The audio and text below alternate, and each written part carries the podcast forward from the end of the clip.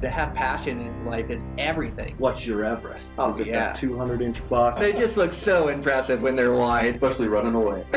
Welcome to this week's episode of Eastman's Elevated. It's like a think tank for outdoor activity. Sounds exactly like my hunting. Just always thinking about it, always trying to evolve it and make it better. Here's your host, Brian Barney.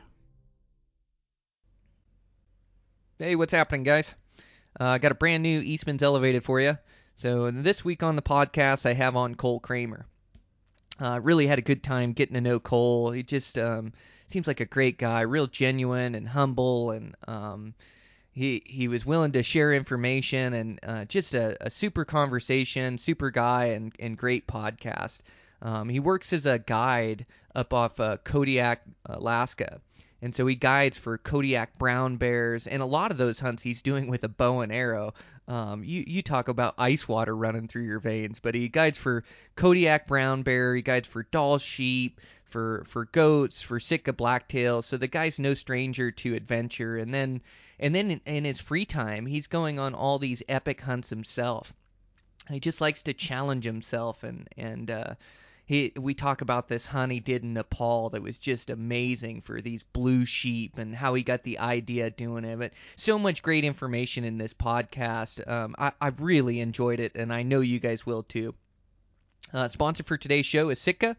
Um, Sitka is just a great company. Um, Cole Kramer is also a Sitka athlete. Uh, it, it's just the, the the best company on the market. They just build technical mountaineering clothing that that you can you know be comfortable for longer up in those those conditions you know like on Kodiak or you know like any place I hunt. Um gosh anywhere from from cold to to rain to you know any kind of weather you're going to run into you know Sitka has the clothing for you all the way through. You know they've got their base layers insulating layers their shells um, every different type of pant that could fit your need. Uh, they came out with like uh, hot weather clothing, which is really good for us bow hunters, as they just evolved their line over the years. So now they've got that that lightweight hoodie, which is like a sun hoodie that I use. They've got their lightweight ascent pants, which are these breathable pants, and that used to be the problem. Like on these early season high country mule deer hunts, like you can get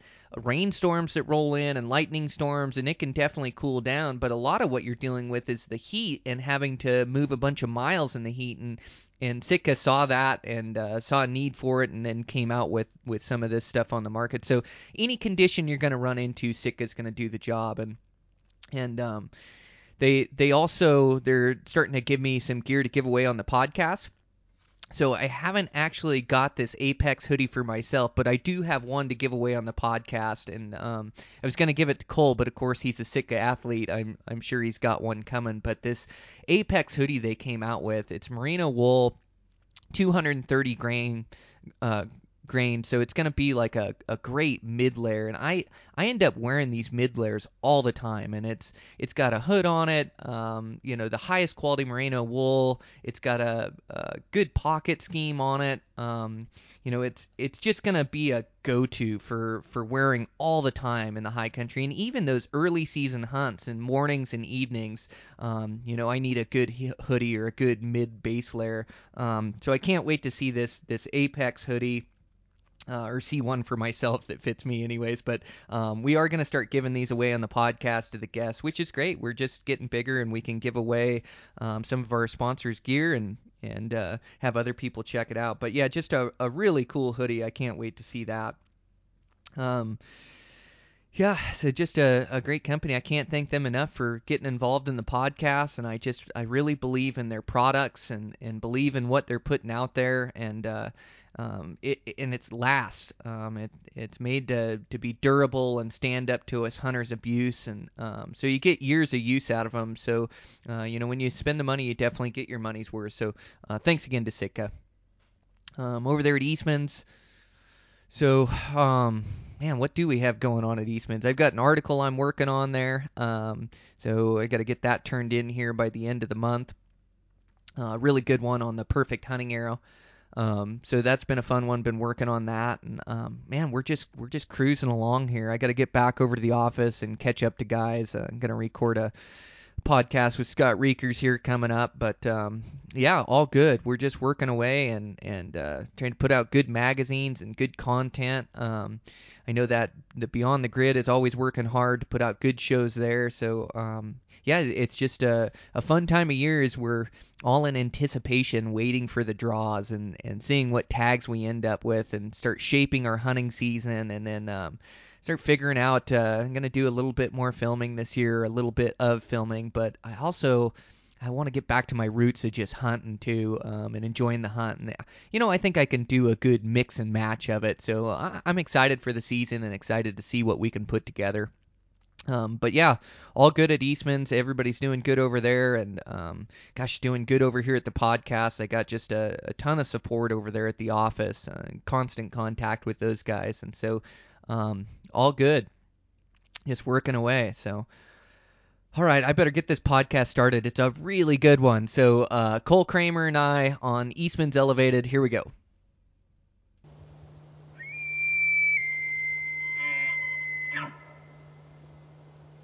All right, I'm live here with Cole Kramer. Um, this is a real treat for me. So Cole is taking a break uh, in between sheep hunts uh, down in Mexico to be with us here on on Eastman's Elevated. So thanks a bunch for being with me, Cole. I really appreciate it, man.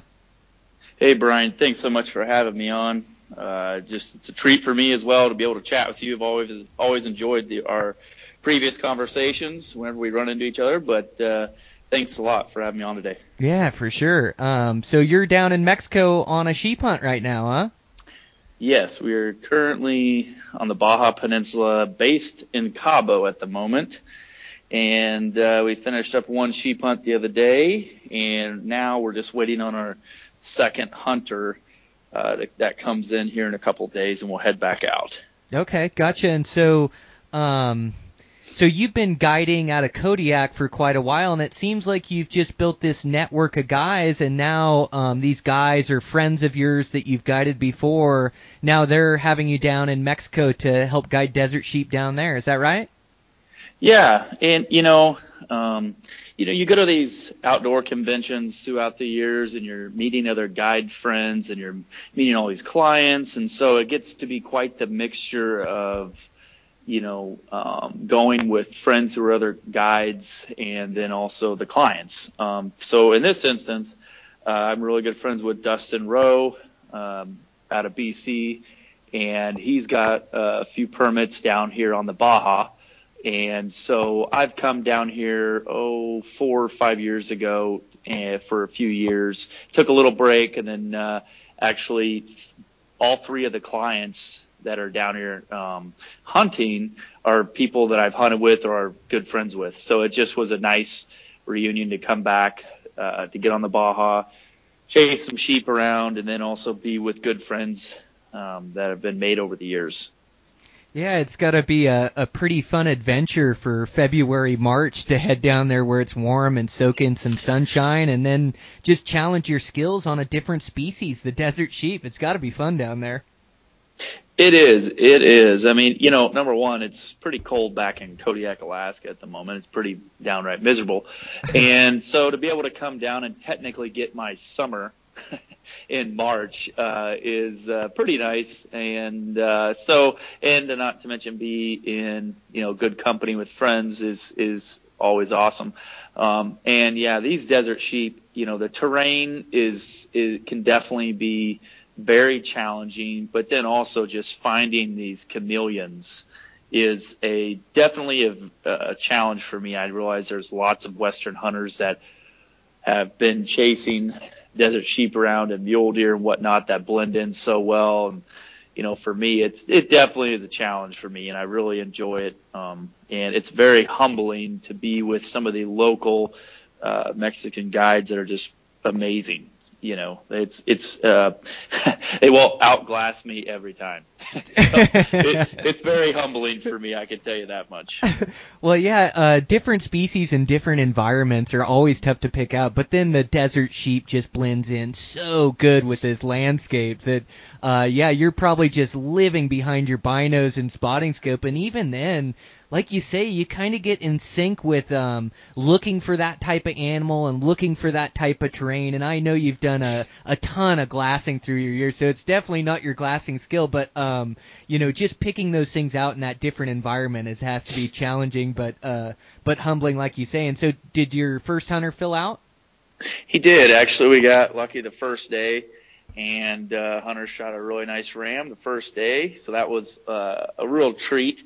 Um, and you know, it, it was just great. We had, I think there was uh, eight of us all together on the hunt, um, and it was a blast just to be with everyone. We had a great team, uh, great team effort. Uh, and to cap it off, you know, when the hunter shot the ram, shot up on a beautiful ridge line where you could see 360 around us, see the ocean. Um, and then we camped out on the ridge line that night underneath the stars, no tents and just on the ground there. And it was just beautiful to, you know, being in that desert landscape, looking up at the stars is always such a treat. Oh, how cool. Um, those desert sheep, they, they're not very big bodied, are they? They're not. No, they're they're really not that that large. Um, I would say under. You know, they could be 150 pounds on the hoof, or you know, somewhere around there. Some are a little bigger body than others. You know, but uh, yeah, they're not exactly too large. That's okay. for sure. Yeah, 150. That's um, that's a little bigger than I was thinking. Um, I was thinking they were more around 100 pounds, but yeah, 150. That's not bad size. But they um, they must just fit into that desert landscape perfectly, like a puzzle piece. Like they, I bet they look like they're meant to be there.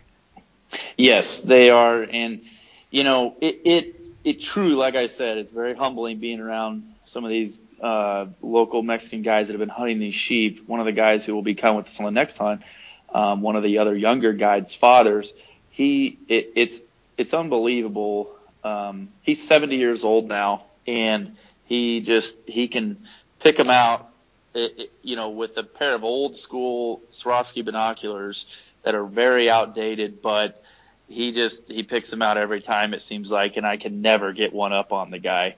And it, it's unbelievable. I'll be sitting there scanning it with my spotting scope on 60 power, and he's got his 10 powers and found a sheep, and I've been looking there, and it's like, my God, how did you find that? But he just knows. He's been there. The guy's 70 years old, so he's been doing this sheep hunting forever, you know, and he knows exactly what to look for. It's just like all of us when you come to a new a new terrain to look through and, and pick apart. Um, it, it's just, you know, what I've experienced with me is coming down to these desert environments, especially where the heat is a play. That's a, it's a, it's a new, it's not new because I've done it for a few years, but it, it's a challenging environment being in the heat and trying to find things, especially in the heat of the day because of the, all the heat rays and whatnot. But it, it is something different than being in a cooler environment with a, where it's a clearer environment and not as bright you know? So it definitely is a challenge for me at least. Maybe not for anyone else but for me. No i understand completely. Yeah i um i go down and do those those Coues deer hunts every year like in southern arizona on the mexican border Oh, down yeah. there. And uh, they say the the Coues deer is like the poor man's sheep. And i so when you talk about spotting sheep i think of them you know in the that similar just really tough to pick out. They can be in the wide open and you don't see them and you're right like uh my buddy dan is such a good glasser and it's usually you know, I- I couldn't pick who's going to glass more animals when we go out, but he had never hunted those Coues deer, so it took him a while to get in sync, and I know it was frustrating him to to spot 10 or 20 percent of the Coues deer down there. So I know what you're talking about, and and like you say, those those heat waves. Once those heat waves start, you know, once that that sun hits that earth and the earth starts to warm up, it, it makes Mhm. these heat waves that just kind of wave back and forth and it makes it so your optics aren't crystal clear or they aren't crisp like they would be in a in a colder environment. So yeah, it's a real challenge when um what you're looking at on the ground isn't even clear. It's got waves going through it. sure sure sure yeah it's you're definitely right Oh, how cool. Well, um yeah, and then uh, so you do so much guiding there off Kodiak. I see you um guiding a, a ton of giant brown bears there and um it looks like you guide a lot of the archery hunters to those brown bears. It's just amazing, Cole. You know, yeah, it's just one of those things where I've always enjoyed archery uh, myself, and so it just seemed to be a perfect fit. And I kind of just found out throughout the years of uh, number one, being with good mentors to teach me how to deal with bears up close. But, you know, you either kind of have it or you don't. And um, of being close to animals and keeping it together, uh, especially dangerous game. And so it, it's just one of those things that's always fit for me. And kind of once you do become successful it, with archery tackle, it, then all of a sudden that comes with a lot of archery hunters, you know. So it, it's it's just one of those things, and I enjoy it. You know, it doesn't bother me one bit to take a bow hunter. I just try to get him matched up into the right area. You know, some areas you just don't rather not be taking a bow hunter due to like the brushy environment or or whatnot. But uh, you know, the biggest thing that I try to tell my tell bow hunters or guys that are talking with me is is uh, you know, don't try to talk a guide into guiding you that does not want to take a bow hunter. It just does doesn't always wind, wind up well. You know, it can go south with a guide that wants to take a bow hunter, you know, easy enough, uh, but uh, be pressuring someone into taking you is not a good thing. And so I've I've always enjoyed it. Uh, it has a lot of struggles to it, um, but it's just one of those things when you have that mindset, then it, it makes it a little easier when you are a bow hunter yourself. Uh, yeah, I'd say it almost be a pre prerequisite, and um, you understand bow hunters in our mindset because you know you're also a, a bow hunting enthusiast and go all over hunting with your bow, and so yeah, I think that's a a, a good fit for you as well. Um, but yeah, the mindset it's got to take it. It's just so much more difficult with the bow, and so Therefore, you know, you've got to find that many more bears or have that many more encounters to try to find success. Where a rifle guide, it's still difficult and you still have to find a bear that's worthy of your tag. But, you know, once you're inside of a couple hundred yards, you know, that's where the, where the game ends, where bow hunting, the game's just beginning at 200 yards. So yeah, that's really wild that um, that you have the right mindset and patience, like you're talking about, to be able to guide those bow hunters on on an animal that is so difficult to hunt. Sure, you know, I and, and to be honest, it's not like I'm not going to say that our areas are just that good and have a billion bears running around and we have opportunities every day. Because truth be told, a bear hunting, you do not just go after any bear. I mean, with us at least, you you will if you're laying down scent in those valleys, just chasing bears around. All you're going to do is push them out of there. So you still have to be extremely cautious with your stocks. I mean, realistically, um, I mean, I hunt them the same way I do with the rifle. I don't really care if rifle, bow, whatever. I mean, even with my rifle hunters, we still try to get in close. Uh, a lot of times we're shooting them under 100 yards um, with a rifle, and there's been several times shooting them at 20 to 30 yards with the rifle.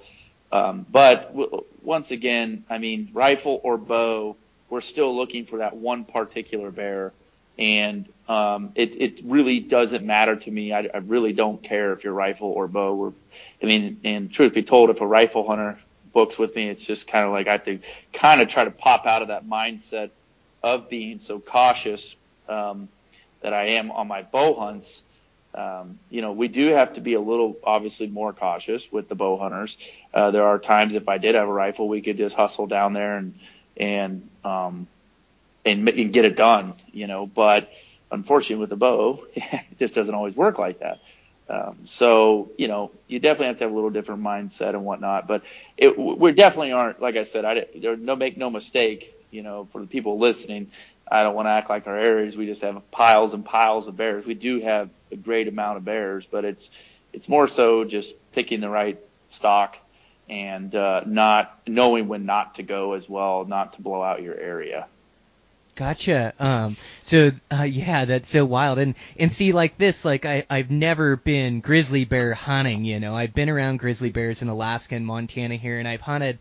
Um, I love hunting spring black bears. That's like entry level archery hunting bears, and so I can kind of relate it to that. But yeah, that you know those brown bears like it looks like you you fill out a lot of them like on the last day or you know and I know you're looking for a specific bear but it just doesn't seem like they're everywhere. Like the way I envision is I almost see you on these master vantage points looking over and there may be multiple days where you don't even see a bear or you might only see one or two shooters throughout the entire hunt depending on how the hunt goes. Is that is that kind of a fair assessment of the of the bear hunting there You know, yeah, we do obviously try to get to a good vantage point, and we stay right by there. A lot of times, our vantage points are fairly close to the camp because um, we don't want to spread our scent out.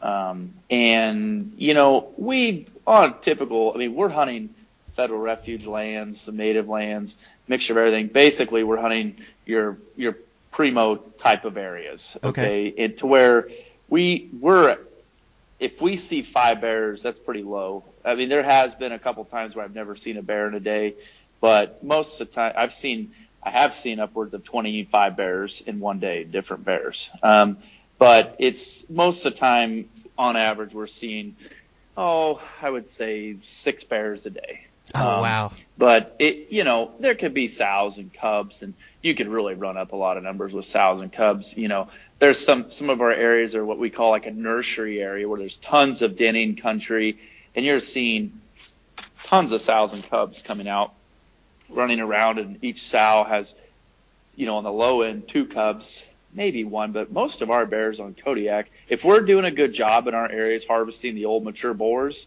then uh, we will see multiple sows that have three cubs.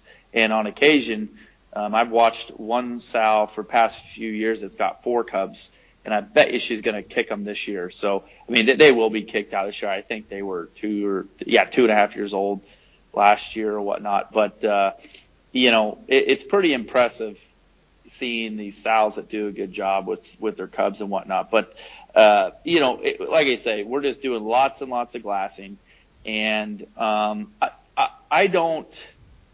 I get pretty frustrated listening to these guys saying that, well, you're a bow hunter, you're just gonna have to shoot any bear that we see, you know. And and most of our bow hunters are fine and actually just say, hey, I just want to, you know, any decent opportunity at a brown bear, I, I'll go after it but that's that's not how we hunt where we are. I mean, I you know we we only try to kill the large mature boars, the older mature boars in our areas. Um, I don't care if you're rifle or bow hunting.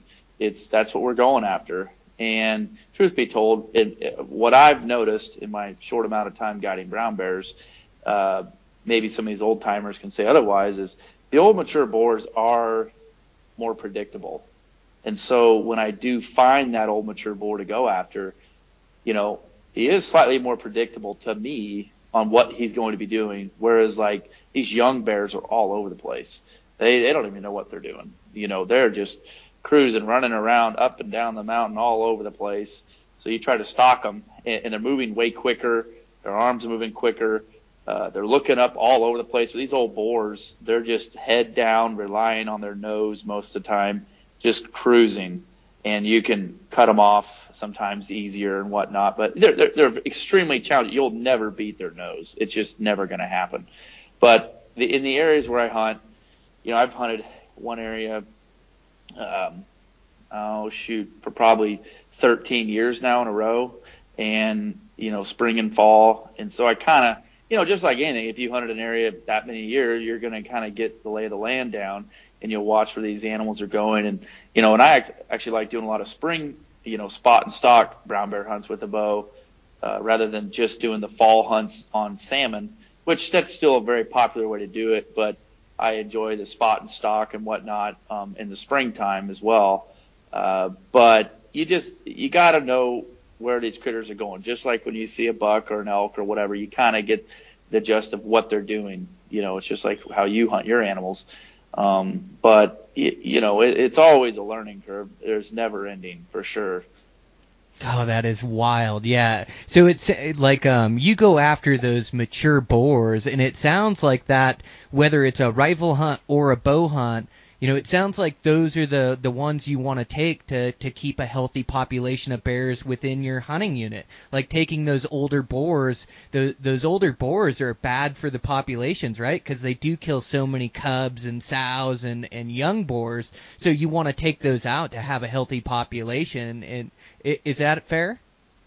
Yes, yes, you are 100% right. Uh, the area that we started hunting, like I said, like around 13 years ago, when we first started hunting it, there was a sow ban.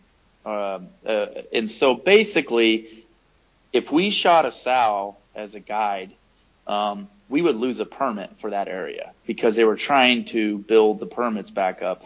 Um, now, if the residents shot them, I don't believe that they lost one, but as a guide, uh, because there are non-resident and resident tags in these areas on Kodiak.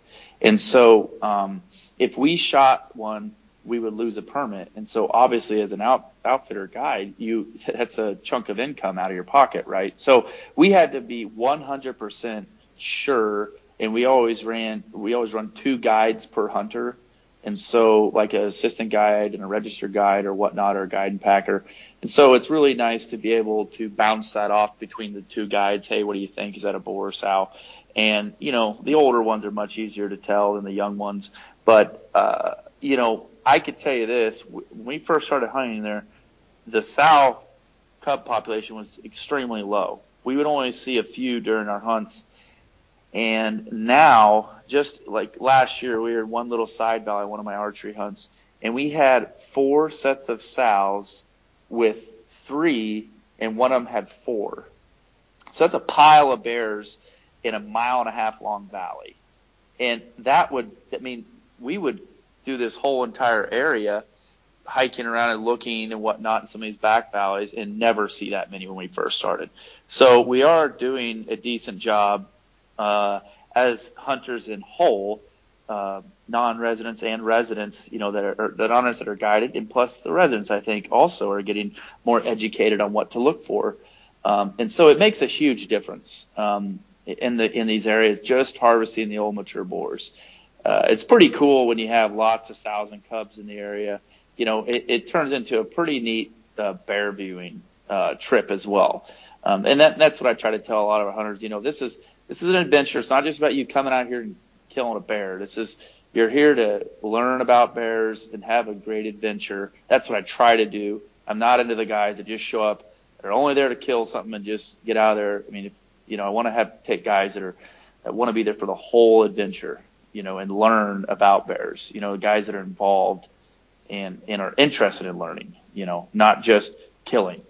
Yeah, um, it makes complete sense, and um, yeah, you you've uh, guided so many guys uh, successfully. You've been on your own hunts um, and, and, and seen success in some wild places like uh, Nepal, and we'll get into that. But um, so it, it's uh, when you talk about mindset and about attitude, I I really listen up and pay attention because um, you see so many guys that you get to see, you know, what a toxic attitude brings to the hunt, or what a just want to fill my tag attitude brings to the hunt, and then you get to see the guy that that wants to embrace the whole experience and enjoy every ounce of it, enjoy the the sightings of the bears, this new place where they are, the glassing position, you know, and they they embrace the struggle and the hardships. I mean, the weather there on Kodiak is brutal. Like you you just gotta. I bet. A, a positive attitude has plays such a huge role in these guys having a successful hunt. Sure, yeah, it, it does, and and you know that's a big thing. Like the guide has to have the positive attitude you know, if a hunter does, hey, that's great. That, that's it's it's wonderful to have hunter that's got a positive attitude. But us as guides, we're kind of the directors of the hunt. To where I've seen it, where if a guide has a poor attitude, then the hunt can go downhill. And um, you know, it, it, it definitely I've seen it. I've heard the stories. No, no hunter wants to show up on his trip of a lifetime with a guide that's got a horribly poor attitude. And I've been there, you know, because of one reason or another things happen and you're, you know, things are going on, this and that and the other. And, and, and you kind of have to remember and remind yourself, hey, this guy is coming, you know, he paid his money and this is his trip of a lifetime for the most part. And you have to treat everyone like that, no matter how many times you've explained something to someone. Um, you know, this is a new person and you need to explain and teach them and, and um, my biggest thing is I want people to be involved on the hunt. Um, you're not just going to show up with me and just sit down when we get to camp and we'll set up the tents and, and sit there. I like people to be involved, uh, learn how to set up the camp. Um, all of us, it's a team, it's a major team effort. You know, if we're, if we're hiking around, everyone kind of pulls their weight. Um, you know, if we're floating rivers and everyone, everyone's got an oar, every, you know, everyone's kind of doing something. And for the most part, very rare with my hunters do I need to be uh, telling them, you know, they all want to, most of them want to join in and, and help out. Uh, but you know, my, my biggest, some, some of the, the people that I have, uh, because I do do the mountain goats and sheep hunting and whatnot, uh, I get a lot of my hunters that want to do these strenuous hunts, want to do the more adventurous hunts. And so, um, on Kodiak, we, uh, the outfitter I work with, uh, Paul Shervinack, he's got multiple areas. He's got three areas there on Kodiak that offer something for everyone. You know, whether it be boat hunts, a cabin hunt, a backpack hunt, you know, a float hunt, whatever. And so I, I tend to do more of the tent camp backpack hunts. And, um, so my guys that show up, like for instance, my first guy that's showing up in April, you know, when I was talking to him, he said, man, I just don't know if my ADD will allow for this, you know, with sitting there for so long. And the same thing, I had a guy last spring, same thing. And so what I factor in is, hey, we're going to sit around on our main spotting knob for, you know, a couple of days. We'll, we'll see how the weather is going to play out. And if we need to go backpack somewhere, that's fine. But I don't just go backpacking. We have to play it all by the wind, of course, just like you would with any animals. You don't want to blow out the valleys. And uh, so we have to do it the appropriate way um, to, to do that. And, and you don't just want to go hike around because if you don't really know what you're doing and just go hike, you're just going to do more damage. You know, and there's always a plan on where to go. You're not just hiking and glassing. You're hiking to a, an advantage point somewhere, whether it be you're way up on a ridge line or or, or just somewhere to where you're going to be sitting for for a, a day or a couple of days, not just walking and looking because everyone thinks that this, you know, because the type of bear we're looking for, you know, on the low end's an 800 pound critter, but can be upwards of 1500 pounds. So, you know, you'd think they just stand out like a sore thumb, but they don't. They are, they, I mean, I've been 20 yards from glassing heavily into an alder patch trying to find them, but they just get dug into the ground a little bit, you know, level with the ground in that cool dirt and you just can't even see them. Uh, so you have to get somewhere and be overlooking and trying to pick apart every little alder patch, you know, um, and then also be waiting to be looking. Our, our hunts tend to, you know, since we do run two guys, uh, I'll have a guy or myself will be glassing until dark. And, you know, the hunters may want to head back towards camp because they're getting cold or hungry. And so we'll get them back to camp a little early, but there's always someone on the hill glassing. And the remarks are always, well, it's too late to go after anything anyways. Well, yeah, it is today, but if we see a bear pop out and start feeding on a hillside and it gets dark, well, guess where we're going to start looking the next morning?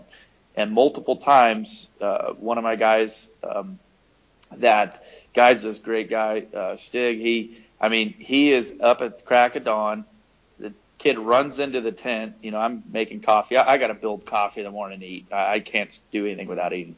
That kid runs in, grabs a packet of dry packet of oatmeal, run, leaves with it, and goes up to the hill and starts glassing immediately. Pours a packet of oatmeal in his mouth and swigs some water with it, and he's there glassing. And multiple times he's found bears right at light that are just bedding down, that have been up all night cruising like in the springtime or you know chasing a sow around or whatnot, and one of the bears last spring we got with the bow hunter was, you know, he made a call down to camp. We have like a little, you know, like a crow call or something, you know, it, spot knob's only a few hundred yards away and I heard him crow calling to me. So I hop out of the tent. He's waving us come up. And by the time we got there, bear had already bedded down and we waited there for an hour. He goes, that's, that's a really good bear. He's over nine and a half, old mature boar. And I don't need to see it. I trust him. And so, uh, we made our move, got over there, called him out of the brush patch, and guy made a great shot on him. But you know, if if uh, there's this like this this thought of oh, bear hunting's a lazy man's hunt, you know, let's just get up at eight or nine in the morning and cruise out there, and that's fine. You can do that, you know. But the way we hunt them, I can't afford to be not successful. I mean, do we have hunts that go unsuccessful? Yeah, we do. But I can't live with myself. My other guides that are with me aren't going to live with themselves knowing that they maybe let hours on each end of the day slip by that we maybe we could have found the bear, you know, for that guy. And so even if the hunter wants to go back, that's why there's two of us guides. We can run the hunter back to camp, and one of us can still be glassing, you know. And that that it just it is so like I say, all these hunts that we're doing require a lot of glassing. Yeah, well, and uh, that you're you're putting so much effort into it, and it's like you're you're just not missing any of those times. Like you say in the evening, yeah, we don't have time to go for him, but just knowing he's there and seeing him, we know where we're starting in the morning. Now we've we've seen one, we've seen a big boar, whatever the case is, or that that early morning glassing. It's just amazing how that extra effort could turn up that one bear that'll make a difference. And I I like what you said, like you can't live with yourself if you don't put in you know, complete a hundred percent effort to try to help your hunter be successful. Um, you had so many great things that you touched on there. You you also touched on having um, your guys help out, like uh, your clients. And it, it's almost like uh, you start treating them like one of your buddies. Like when they come on a hunt, you two are friends, and you're you're in this together. It's a team effort, and so they're helping with the tent and helping with the boats and the rafts. Um, yeah, I think that's I think that's key. And yeah, um, boy, like touching on a, a guide's attitude and um, you've got to almost be a motivator at times, but you know what it takes to be successful and you've seen it come together so many times that you know that it just takes you know, putting forth that extra effort, sitting on those vantage points and catching them. And, and here in Montana, we do the same thing. Like you can't, you can't find Sure. bears out walking around very often, or like you say, their their noses are a hundred times what a bloodhound's is. So if you walk through a valley, you can blow up that whole valley. You know, you you need to take a methodical, thought out approach where you are finding mm-hmm. those key vantage points, key ways to getting to them, and, and then you're just keeping your eyes over so much country where you might catch that bear coming out of an alder pack patch or like uh feeding inside it or on the move you know and it boy Sure. it only takes five minutes of not looking in the right direction and you can miss it or actually seconds and you can miss that bear and never see him and and that opportunity slips between your fingers but um sure. yeah, that is that is so cool. It's got a um, I describe bear hunting as 99% boredom and and 1% you know sheer thrilling excitement. You know, it seems Oh, like sure. that's the way it is to me. Is like um, once you know that payoff is coming, you'll put in that 10 days of sitting on vantage points day in day out because you just want that one thrilling encounter and you know it can come together. So it's got to be Oh, pretty sure. fun like that bear you were talking about. Uh, you actually called that one out of the alders. Um, that that had to be pretty hair raising. Yeah, you know, it, it's. Uh, I don't want to give away all my secrets here, Brian. But uh, no, um, no, it, it's one of those things where depending on the situation, sometimes you're waiting a bear out, but sometimes, you know, you're gonna once you've made a commitment to go up after a bear, and here you are right there. So, you know, if you know, it's just like calling an elk, you know, or, or turkey or moose. If you know the correct sounds to uh, to entice that animal to come out, you know, and I've screwed up a lot, but it, it's I've kind of learned some things, and uh, the biggest thing is we you never do any blind calling with bears. That's just not a good thing. You have to be extremely aware around you because if there's a sow and a cub or a young bear, if you're not wanting to kill that bear, you do not do that. It is not a good thing. It's just almost like a bull moose. When you call them and that bull moose comes up there like, well, you sounded just like a cow.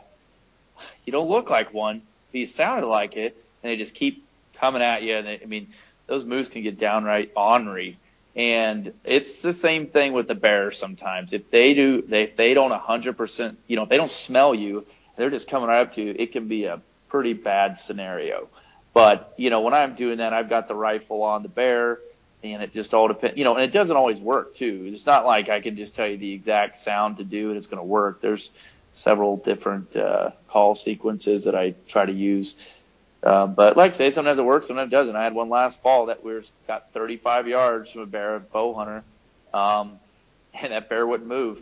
But he was extremely old, fat bear that was so filled up with salmon that he had zero desire to get up and move. And uh, and it got dark on us, and we had to back out. Never ended up getting him. It was a real bummer, but um, you know, he beat us. he was smart, you know, and I think he was just fat and lazy, and and uh, it was just one of those things. Sometimes it works, sometimes it doesn't. Well, they they all have different personalities, you know. That uh, not everyone, like you say, that one all full of salmon and laying in the alders. He's pretty comfortable. He doesn't want to get out uh, and come see you. But yeah, I, I like that too because when you're in that close proximity, especially when you're bow hunting like that, it's just a matter of time before that bear wins you too. Like uh, maybe you got pretty steady winds there, but I know it's mountainous terrain, and so like when I get that close to a mule deer, like I try not to force it and I try to let it happen most of the time. But I don't know, like mm-hmm. on a bear like that, you'd almost uh, I can see where it, it would work better to kind of roll the dice and make a call sequence and see if you can get them out at you instead of waiting and and uh, then having them wind you in the alder brush and take off from there. Right. Well, so the difference between spring and fall is like five or six hours of light in the evening, and so sometimes these bears are extremely nocturnal in the fall. You know, some of our spots you know, if we're not seeing any bears around us in the fall, but yet I'm seeing bears way below us, way bears way above us, you know, everywhere except where we are, you know, a lot of the hunters will say, oh, well, I think we're blowing them out of here. It's like, no, no, our winds are perfect. There's a big bear in here and he's nocturnal and he's keeping all these other bears out of here. That's exactly what happened with that big bear last fall. You know, he was in there and all the bears were avoiding that area because he was in there. And so, but he wasn't showing himself. Uh, we saw him because one of the guides climbed way up and happened to be looking and just it was it was just like a you know he saw a dark spot in the alders and got his spotting scope on it wound it up to 60 power and and found him you know he wasn't up moving at all and so you know these bears get nocturnal and um whereas in the springtime you have much more light and so that's why I don't mind hunting them in the spring. I can see more sometimes what's around me. You know, a lot of my bow hunters always want to say, "Oh man, I want to come in the fall and chase them on the fish because that's how everyone does it." And, and you know, and there's a lot of guides who maybe that's their best scenario.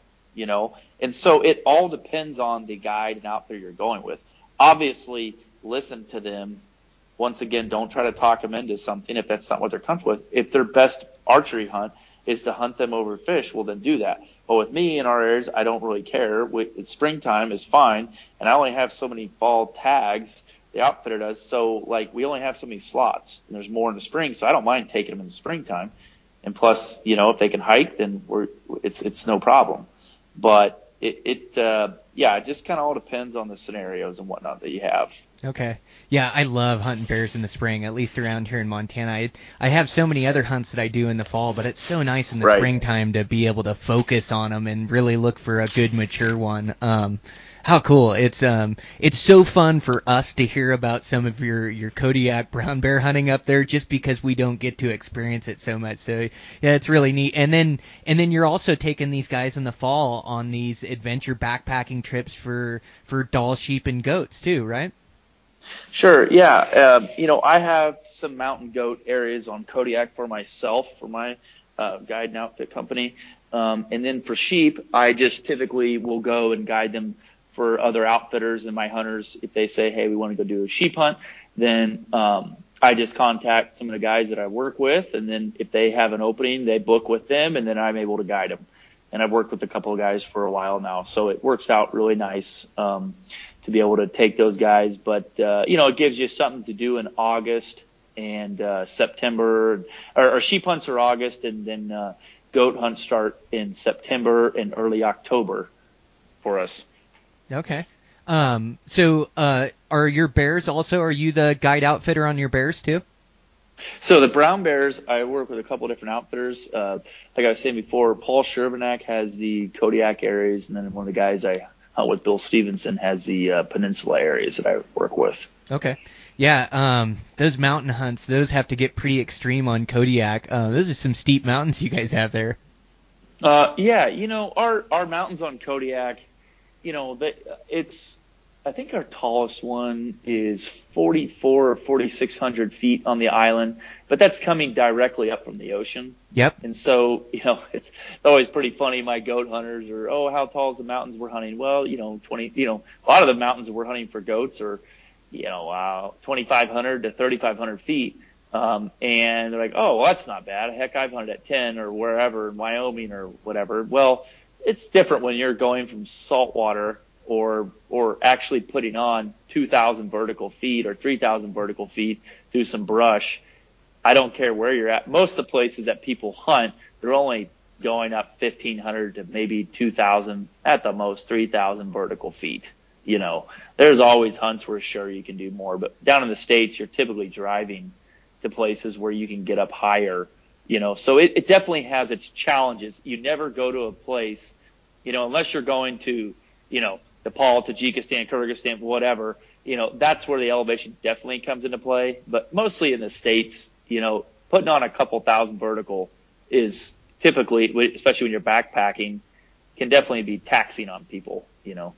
Oh, absolutely. Uh, elevation is the equalizer, and then also weight on your back, backpacking, and that's probably the only way you guys can hunt those is to backpack up there and, and either do a bivy camp or set a base camp and then hike from there daily. So yeah, I bet. Sure. Um, even with guys that show up in good shape, I bet um, it's just the extreme nature of these mountain hunts that they they Mhm. aren't fun all the time and they take a ton of exertion. Like you've just gotta you've gotta you know I've done marathons and ultra marathons in a 10 day backpack backpack trip. Like those don't even hold a candle to the wind to what a 10 day backpack trip will do to you. You know so Sure. yeah I bet um I have I bet you have to be um keep your attitude right during those as well and be part motivator and keep encouraging the guys like hey we're doing good here we just got to make it to this this next vantage or this next ridge and go look in these next basins um Sure. do you treat those the same as like a, a a bear hunt where you just try to keep a good attitude and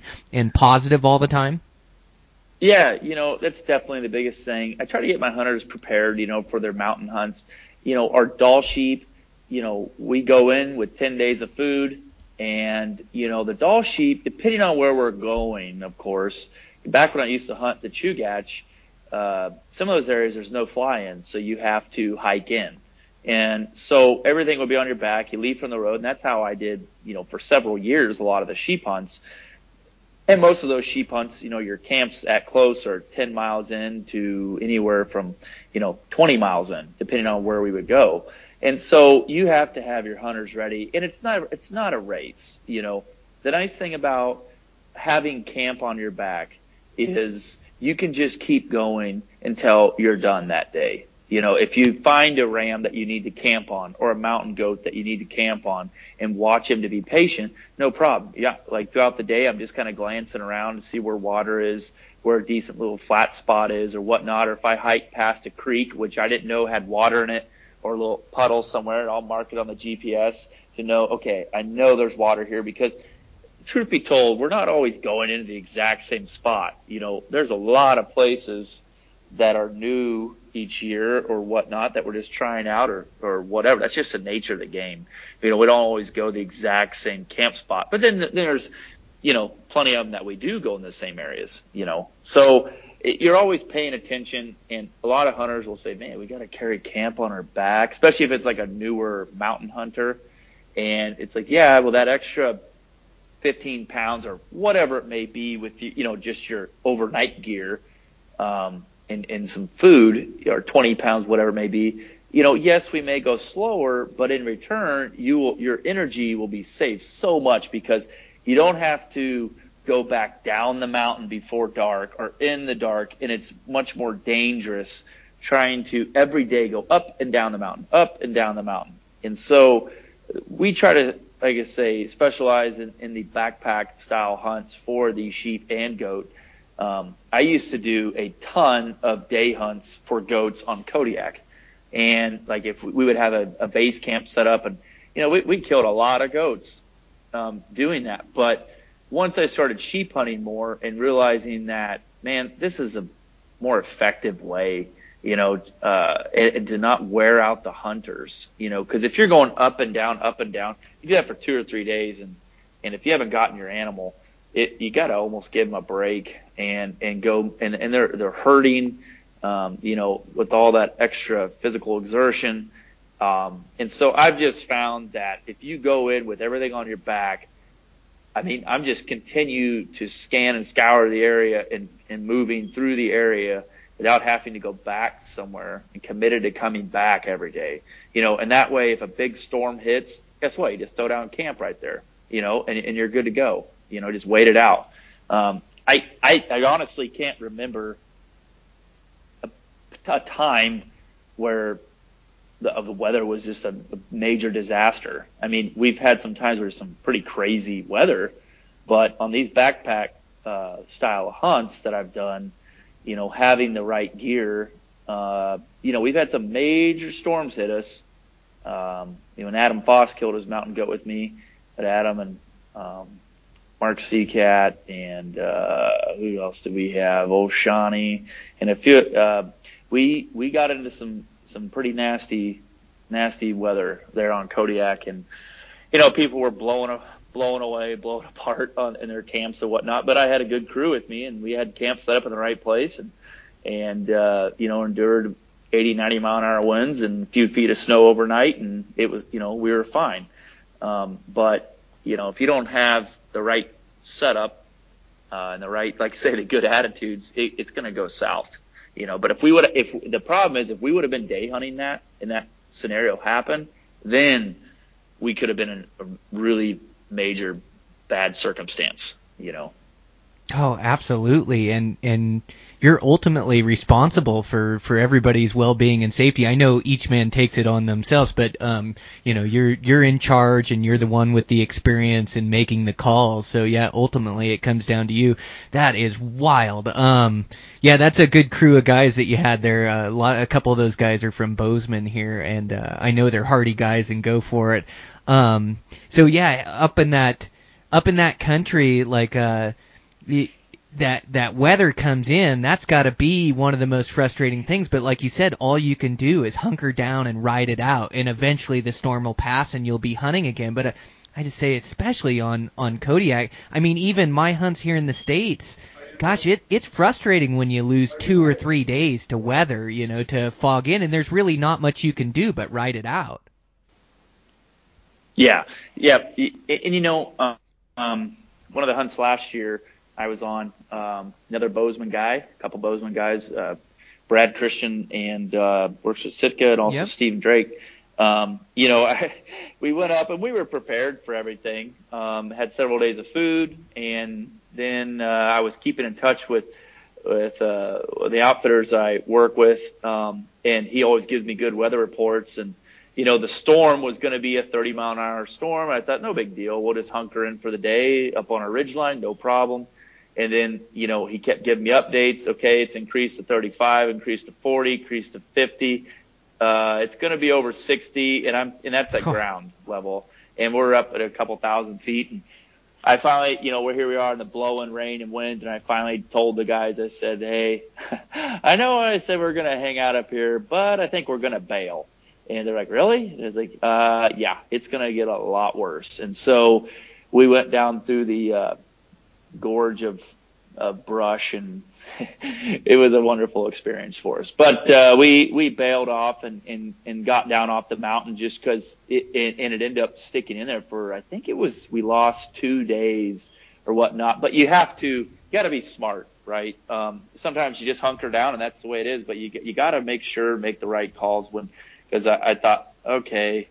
Uh, I have a good tent. I've got everything good, but it, on some of these, it, depending on the way the winds are coming in, you just get these ginormous micro bursts that come down. And at that point in time, I was using a floorless tent.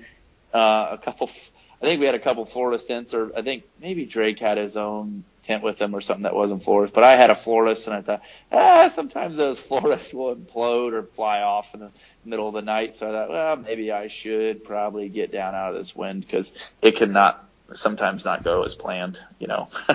That's gnarly. Yeah, you just can't make the wrong decision or you're going to put yourself in in bad circumstances and and then have to get yourself out of them, you know. So yeah, you got to make the right decision when you're hunting the mountains. Um no matter which mountains you're hunting, but I'd say especially where you're at at the coast. Uh those storms yep. they roll in on you and yeah, they uh blow they like crazy. They, right. Yep, they come in and they can build so quickly. You know, I mean, a lot of people say, well, how come you didn't look at the long, long range forecast? How, you know, and it, it, but it just builds. You know, when you're in the mountains anywhere, things can happen fast. And that's the, the key to being, you know, um, to being prepared. And no one wants to admit, you know, I say defeat, but no one wants to have to bail off the mountain because of the, the weather, especially when I've got a good crew like those guys, you know, uh, but there is a certain time where that's just knowing your weather and saying, okay, better throw the hat in for the day because Yep. you know no one wants to put yourself in that position. No one wants to have to call the Coast Guard and pluck you off a mountain or something, or be sopping wet and get hypothermic. You know, Right. so yeah, I take pretty big pride not having to be cold and and miserable at all the time. You know, being prepared for it. Well, and and that's it. We're we're not opposed to toughing it out. We're not opposed to riding out a storm or to doing whatever we have to do. But yeah, there comes a point where it's just sensible, where it's like, uh, you know, we're not going to be able to hunt for a couple days. This is going to come in bad. Like, uh, uh, this is a time that we do have to admit defeat, go down, and then uh, you know reboot, and we'll be back up in a couple days and go for it. But yeah, um, I, I'm with you that uh, that weather is is crazy up there. But yeah, it sounds like a good crew. I know, um, yeah, Steve Drake and Brad Christensen are good guys. Uh, you guys had a good hunt up there. Uh, you say mountain goat?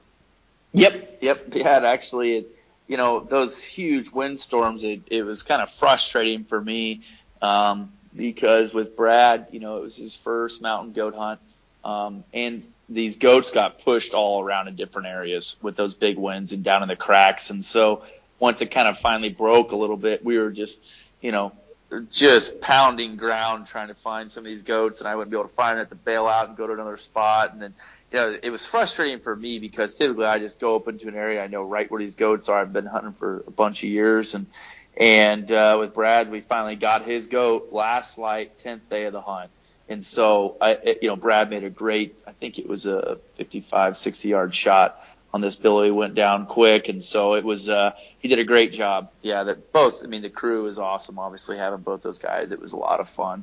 Had a blast. How cool! Well, and, and doing so many of these hunts, and you're you're on, you, you know, you're facilitating for a lot of these guys their dream hunts, but it it seems to me like no matter which hunt you're on, they they hardly ever you know they go right off the script. Like they um there's always going to be challenges that are put in your way. You know whether it's the weather steep country the goats are in a different part we're not seeing the big bear we want we haven't like it seems like it's always something on every adventure hunt I go on and I think that's what I love about it but you almost have to embrace it when it comes. When you're riding out that storm with those couple guys on the hill you know the only thing you got is each other to make it through it, you know, or or when you're not seeing those goats and you got to just keep covering country or come out and go back in. Like the the only thing you got is your your attitude and each other, and you've got this hurdle in front of you. And what are you gonna do? You're either gonna give up or or you're gonna you know you, you're gonna find a way to to keep going and and to try to find success. But I I think that's what's so cool about these adventure hunts. It's just um, you never quite know what the challenges are going to be, but they almost always are there. Sure. Well, and when you've been doing it long enough, um, and you've had defeat a few times or had to be, you know, overcome things and, and be versatile. I mean, you know, when I'm going on a stock, no matter how easy the ram, the goat, the bear, the deer looks, with me, I'm always thinking, pay attention, pay attention, pay attention, because this is not, it, there's always something. You know, we thought we had a ginormous bear dead to rights with one of my hunters, Kiviak Height, last year uh, in the spring. And I mean, we had done this big backpack hump up into this area, found this bear, and I mean, we had him. And I thought it was just a perfect spot. Did this huge stalk, looping around the valley, gonna come up over this little knob, no big deal. Of course, you know, once I get over there, I'm just like, ah, man, these winds are dying.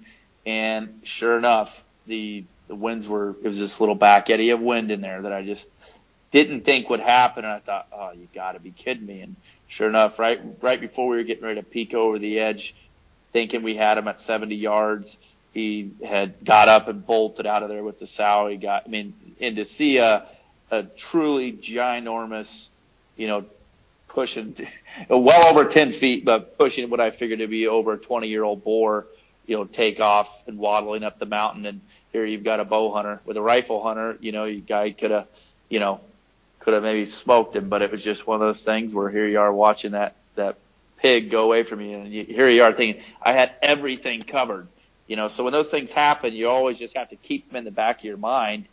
And, you know, when these hunters sometimes are always like, come on, we can get him. He's just right there. We can get him. But through these defeats that you've had throughout the years, you have to always keep in mind that animal is in that exact spot for a reason, you know, and especially if they're bedded. And you just have to figure out every single scenario, especially with the with a bow hunter. You know, um, these animals are, are they haven't gotten that old, you know, through being naive and and uh, you know not smart because it, they've had to deal with with eluding other animals and hunters and whatnot. So it's always a big learning curve. You always have to keep on your toes and just expect the unexpected. And when it does happen, just learn from it. You know, um, what I've taken is it's pretty easy to blame these hunters. You know, I find myself, you know, ah, it was this guy's fault, blah blah blah. But realistically, it's always my fault because I should have planned better. You know, uh, you know, if the hunter missed, that's one thing that that that can happen. But then I find myself beating myself up over why couldn't I got a little closer? Maybe I didn't have a good shot angle for him. You know, maybe I, sh- you know, maybe if I was more patient, or maybe if I would have tried a little harder, we could have found a little better shot for him.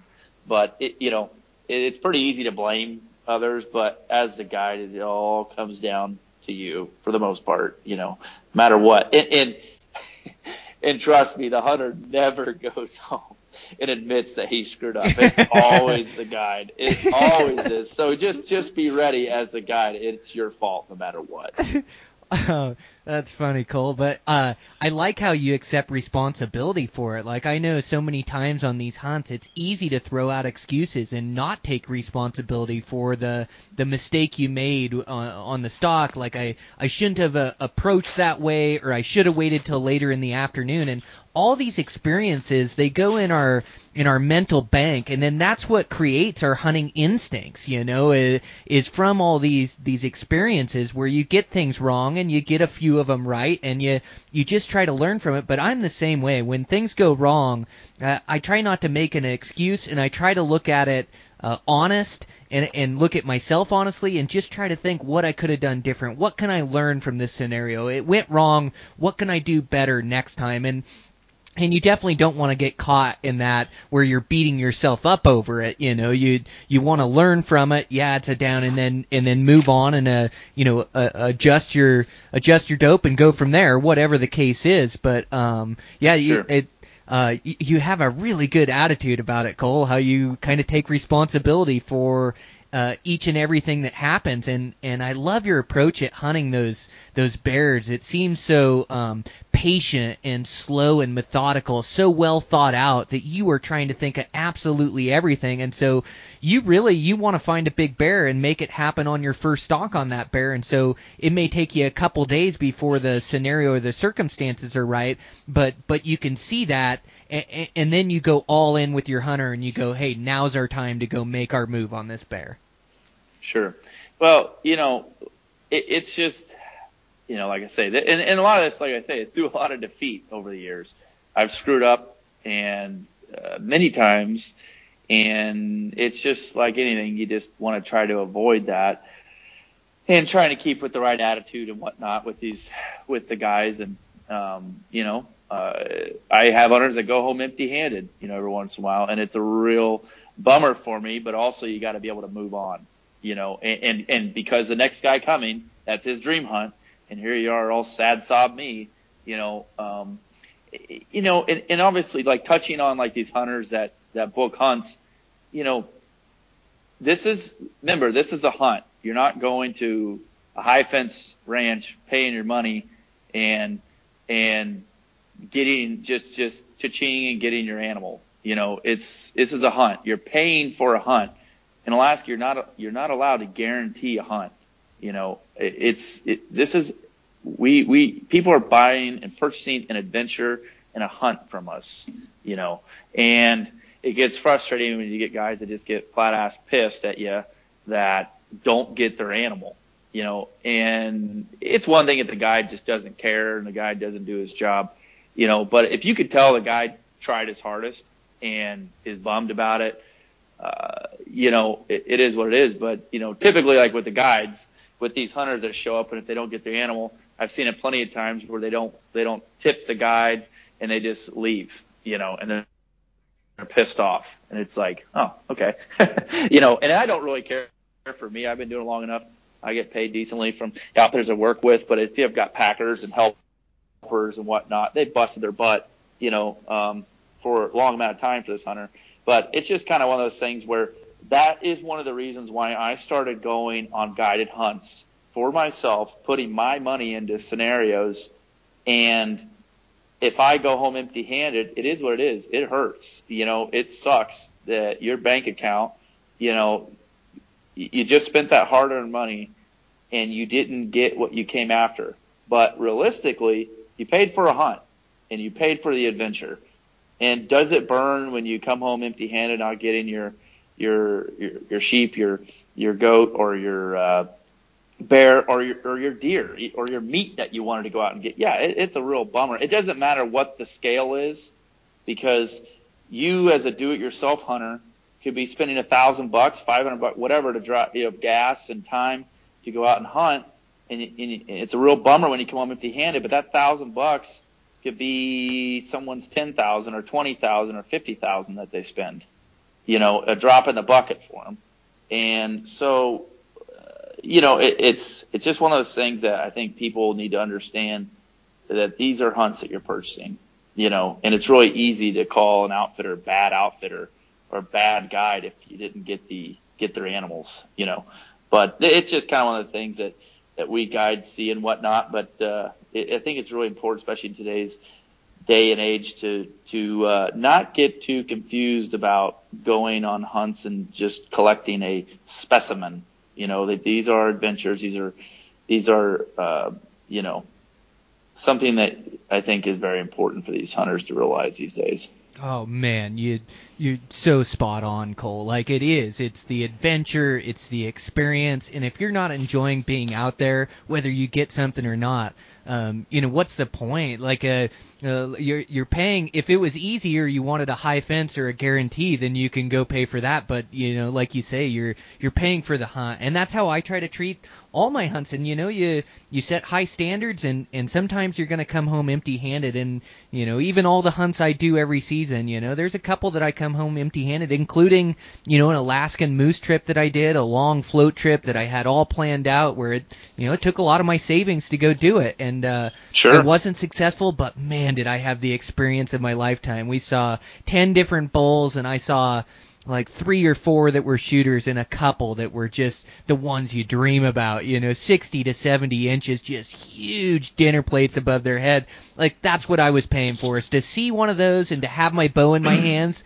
and be able to try for them, you know, and uh, I always say worth the price of admission. And if I can go on a hunt and I can see the animal I'm after, better yet, if I can get a play and get a stalk, like that is worth the price of admission. And, and, uh, you do, you're spending so much money and it's never going to be guaranteed. Like you, you better just enjoy it and not worry about the money you're spending or coming home with that animal. Once you paid the money, go and embrace the experience and have fun. And and uh, yeah, and, sure. and you've also been been guided now, so you've been going on these hunts. And I think you told me when we talked earlier that a lot of these hunts you hear from uh, clients where they go on these on these awesome adventures and they'll tell you about them on their hunt, whether it's a 10 day brown bear hunt or whatever it is, and so they start talking about these these blue sheep in Nepal and what the landscape looks like and the the people there, and so they kind of plant the seed in your head, and then you've been able to chase these down, and and your hunt in Nepal was um, filmed for Yeti. Oh, what a great uh, what a what a great film um, what was it called? The Hunt or um, what was it yeah, called? the yep, it was called The Hunt. Um, yeah, Renan Ozturk and Ben Ayers uh, from Camp Four Collective came and and yeah, the guys did a did a great job on the hunt, and you know it was just a it was a pleasure having uh, you know Ben O'Brien there from Yeti and whatnot. I mean, it was uh, it you know going back to what you said. Um, me getting my drive on these hunts is, you know, why do I go on, why do I go to these places? It's a lot of it is the old timers that I've guided that, or, or some of these old stories that I've read that are the true adventures. And I seek out the true adventures for myself and for my hunters, uh, the true expedition type of hunts. Um, not have I been on some gentlemanly type of hunts? Yeah, I've been on those nice type of hunts. Um, but these types of hunts, like going to Azerbaijan or Nepal, you know, these are the hunts that my hunters have said there's no cheating on. This is these are the hunts that you have to give your 100% effort. you know, and the thing is, is, you know, these hunts, yeah, sure, you can give, you can hand your pack over, your rifle over to the local porters and guides for them to carry it for you, but it doesn't really matter. I mean, it, you are in the struggle of your life trying to climb up these mountains and some of them are so steep that most hunters have never encountered such steepness. And, maybe they've been in steep terrain, but maybe not for that amount of time, you know, where the whole entire mountainside, the whole trail is just extremely rugged, rough to where you fall, you're dead. And so, uh, those types of hunts to me, and it's not about oh being in death defying hunts, but it's all it's like for me it's like I say it's the adventure, it's a culture of people, it's uh, putting yourself through those tests, and you know becoming you know going there with these guides, the local guides, and you know when you show up they just think you're some you know, wealthy guy from wherever, right? That you just purchase this hunt and this and that, and the other. A lot of the local guys are, are that live in villages and whatnot. They don't have much. You know, this is their only job. Some of it's their only job the whole year is, is to guide a few hunters and that's what they try to live off of. And so to go there with them and show them, hey, no, I, I want to be a part of the hunt.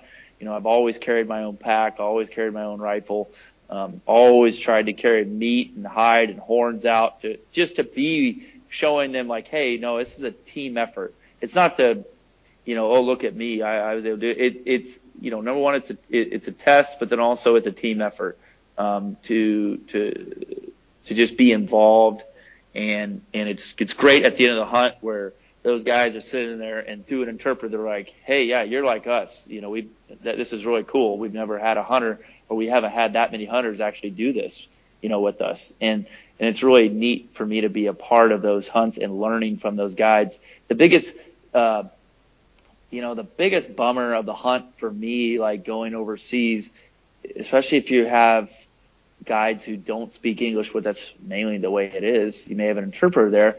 It, it's a real bummer because that's the thing with my hunts is when my hunters are sitting next to me, we talk so much and we get to know these people and when they leave, it could be like the first time you've ever been with them. But when they leave that 10 day hunt or whatever, you've just, you know, sometimes you know way more than you, what you really want to know about people. um, but for the most part, it's very, very good things. And, um, you become their psychiatrist, you know, with their family or wife or whatever it may be, or, or business deals or who knows what, and you're bouncing things off of each other about life and, and so that's kind of a bummer when you go somewhere and you can't really talk to the guide because it's a different language. It's, it's a language barrier, you know, unless you have that, you know, interpreter right there going back and forth, but it's just not quite the same. But it is so special to see the cultures and be with these people. And, you know, even if it is just little bits of English here and there or trying to learn their language, you know, that's all very, very special, you know, but uh, but yeah, the being a part like go, that you know Azerbaijan and Nepal were like the major mountain bucket list items for me, and I was very very blessed to be able to go do that. Um, and uh, getting back to what you were saying about Nepal, uh, yeah, we were. I was you know I presented that adventure to Yeti, just telling them that's where I was going to be going. If it's something they want to be a part of, and they said, yeah, we would like to be a part of, and and when they mentioned about uh, having a film crew go, said, okay, that's fine. Um, but I, just so you know, this is quite the, you know, this is quite the epic adventure in the mountains, and you just can't send any film crew. It's got to be the right group of guys because I don't. Number one, this is my hunt of a lifetime, and I don't want to have to be worried about uh, some film crew not being able to, you know, hold up to that environment. And um, and just get in way over their head. And so when they mentioned about Renan Ozturk, to be honest, I had zero clue who he was, and I just didn't know. It's not my world. And so when they said, "Here's a few links to a couple of his projects he's worked on, take a look," you know. And when I did, you know, one of them was Meru, uh, which is um, when Renan, Jimmy Chin, Conrad Anker climbed the face of Meru, were the first successful climbers in the world to ever do that. That is and, an unreal documentary too. That is Yes. wild. And so this guy that was filming for you, he hadn't done a lot of hunts. He had done a lot of mountaineering, right? Correct. Yes, he had never Okay. been on a hunt before, and he he's uh, based out I think Park City. Could be wrong, but I think Park City, Utah. But he, he you know, he's known some people to go hunting, but he's never been a part of one. Um, and so this is all new. And you know, once again, kind of thought, okay, guys, this is a hunt. I, you know, uh, these guys have never been on a hunt before. Are you sure this is the right crew um, to be to be going on this? You know, and when they said, you know, yeah, actually, this is what we want because we don't just want another hunting film. We want something that can, you know, Renan's crowd of people, his followers, uh, are all basically the non-hunting party or the party that doesn't maybe know much about hunting. Uh, and a lot of them were very against hunting. And so, but they wanted to be able to have something to be able to cross over to that other barrier. Um, when you have just a normal hunting show or a normal hunting film, um, if it has the same exact aroma, sometimes it's really easy to go up the other chimney rather than the other side. Um, and so it, it was, uh, I think, very successful uh, route to go because we've had a lot of people that are on the non-hunting side respond back to the film to us um, and been very supportive of it. Uh, I believe it's in the Banff Film Festival where I could be wrong, but I think they told me that there was never been a hunting film ever put in the Banff Film Festival, and it's still playing in it, I believe. And so, um, and so that was a very big thing to be able to have a hunting film in that. And for all I know, I, I don't think we've had any Rotten Tomatoes or anything thrown at us from that or that crowd, so that's good. You know, and there, there's always going to be haters. There's always going to be people that are against it. You know, Renan's had some, you know, people firing back at him for why would he want to do that, but I think it's pretty easy if you watch the film. You know, then um, you can kind of see how it's not just about killing some sheep, but also it's it's you know it's a whole adventure, but it goes to a great cause and whatnot, and the conservation efforts in Nepal. Um, but it was really cool for me to have those guys, and I honestly think those guys did such a good job there. They both knew the Nepali language amazing. They could talk with the porters.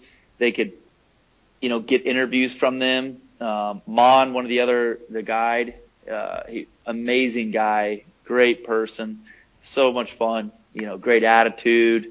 Uh, I was extremely impressed with his abilities in the mountains, and he reminded me a lot of, you know, the, the same guiding style that I would take. Uh, I'm always very cautious in the mountains with animals, and he was extremely cautious as well. Like he very much respected the sheep and how witty they were and how aware they were of their surroundings. He, he wasn't careless. He wasn't reckless, you know, in the mountains like some of the guides I've encountered in different areas of the world um, that just rush into a scenario. Um, and so it, that was a amazing adventure to be a part with that whole team effort of people. Um, Renan and Ben did an amazing job, um, just capturing everything and, and for them, you know, to answering the questions um, every day that they had about hunting was something that I'm not typically used to on a hunt. Here you are, everyone's been hunting, but every day there's new questions, you know, at night about hunting. Well, how come, you know, what are your thoughts? What are your feelings of this, this, and this? And okay, and you know, it's just these are all honest, good questions they had of, uh, you know, why we hunt and whatnot, you know. Um, and so that was a real treat to have those people there um, and obviously, you know, like I mentioned earlier, Ben O'Brien was there, and that was a blast having him there. And um, I have a, a I've had a, a pretty successful run at getting Ben O'Brien into things that he's maybe not a hundred percent aware of what's going to happen. well, he's, he's, coming from Texas, and but he is so mentally strong. Like he's such yeah. a and and we talked about the Nepal hunt too. He was on the podcast, and um, yeah, it's uh, it, so you talk him in a little bit over his head sometimes. You think? Well, it's it's just uh, he knew what he was kind of getting into. You know, Ben's obviously been a writer for other hunting magazines and whatnot, and he he's heard of everything. But you know, trying to get someone prepared and whatnot to uh, go do something is not always the easiest thing and whatnot. And the biggest downfall with Ben, I think, on that whole trip was when he left the the states. He was really sick with bad head congestion and whatnot, and really bad cold. And so then you fly for two days overseas, uh, does not make it better. And then the first day in Kathmandu, I think we ate some food and then we got out to camp. It kind of set in on us and we all kind of got food poisoning. Um, I don't think it was water, but uh, I think it was just food poisoning from one thing or another. But um, the outfitter does a great job at great camps, all that kind of stuff. You know, um, I, I don't think it was from his food there. I think it was just in in the in the city. But regardless, uh, it, it hit me first. Um, the first day we hiked in a half, we got landed, and then hiked uh, half a day up to a little village up in the mountains, camped there. That next, like overnight, the snow had snow continued to fall, and uh, they told me, "Hey, we may not go anywhere today. We need to send the porters and Sherpas um, first to see how the trail is up there for the mules and whatnot, um, to see if they can get through." Which to us is kind of like, well, there's barely any snow out here. Is it really that deep? Well, it was kind of like the north-facing sides of the mountains up there that we were going up and over past. So there's a lot more snow built up up there. And so they sent guys. Well, immediately after they told me that morning at breakfast that uh, we weren't going to be going anywhere, I was started feeling fairly sick in the stomach. And uh, okay, I'm going to go up and lay down in my tent. I don't feel so good. And I think I made it, you know, about 20 feet up the hill to my tent, and no one was kind of looking. I was just started meandering up there, and I got a couple feet from my tent, and I mean, I just explosive vomiting, you know, and uh, it, it, you know, I haven't puked, and I have zero clue the last time I puked, um, especially from stomach, you know, from be, having the flu or something. I just don't remember that. Um, so it, for this to hit that hard was extremely impressive to me.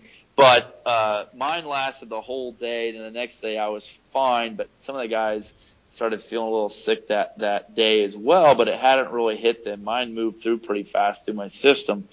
But once Ben, we started hiking the next day. Ben kind of got up into that uh, about a little over 12,000 feet, and we were ahead of them. Renan and I were hiking along and just talking and talking with the other guides, and we were all strung out for about a mile on the mountainside, you know, the porters and us and Ben and them kind of sat down and take a break. And when he got up, it was just kind of like, you know, how when you stand up real quickly and you get really lightheaded. I think it was like that for him. And he just started, you know, going downhill at that point. Um, started seeing, well, like, like you say, he was on your podcast and told you all about it, but started seeing all sorts of interesting things, the wolves, the babies, the, uh, you know, a lot of things. But he finally stumbled into camp a few hours later. When I saw him, I thought, oh man, this is not good.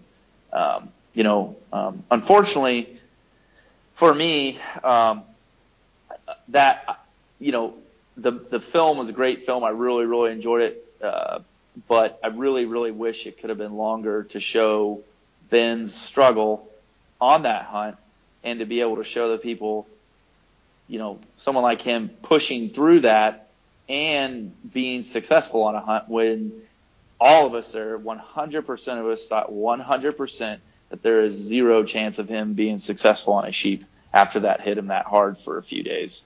We just thought, you know, I made him get global rescue before the hunt. Um, or I, I told him it would be smart if he got global rescue. So I, I, you know, I got the membership and he did too. And I thought, okay, that'll be the, that'll be the way he'll get out of here. He's not hiking out, you know, for sure because he could barely make it out of his tent. He had, when we pulled his tent, he had, I don't know how many piles of puke in the, in the uh, snow there and some other matter that was piled up. Um, so it was, you know, for him to be able to pull through that was so, so amazing. You right. Know? Um, and I was really, really proud of him uh, because it would have been very easy for someone to give in and just say, "Get me out of here."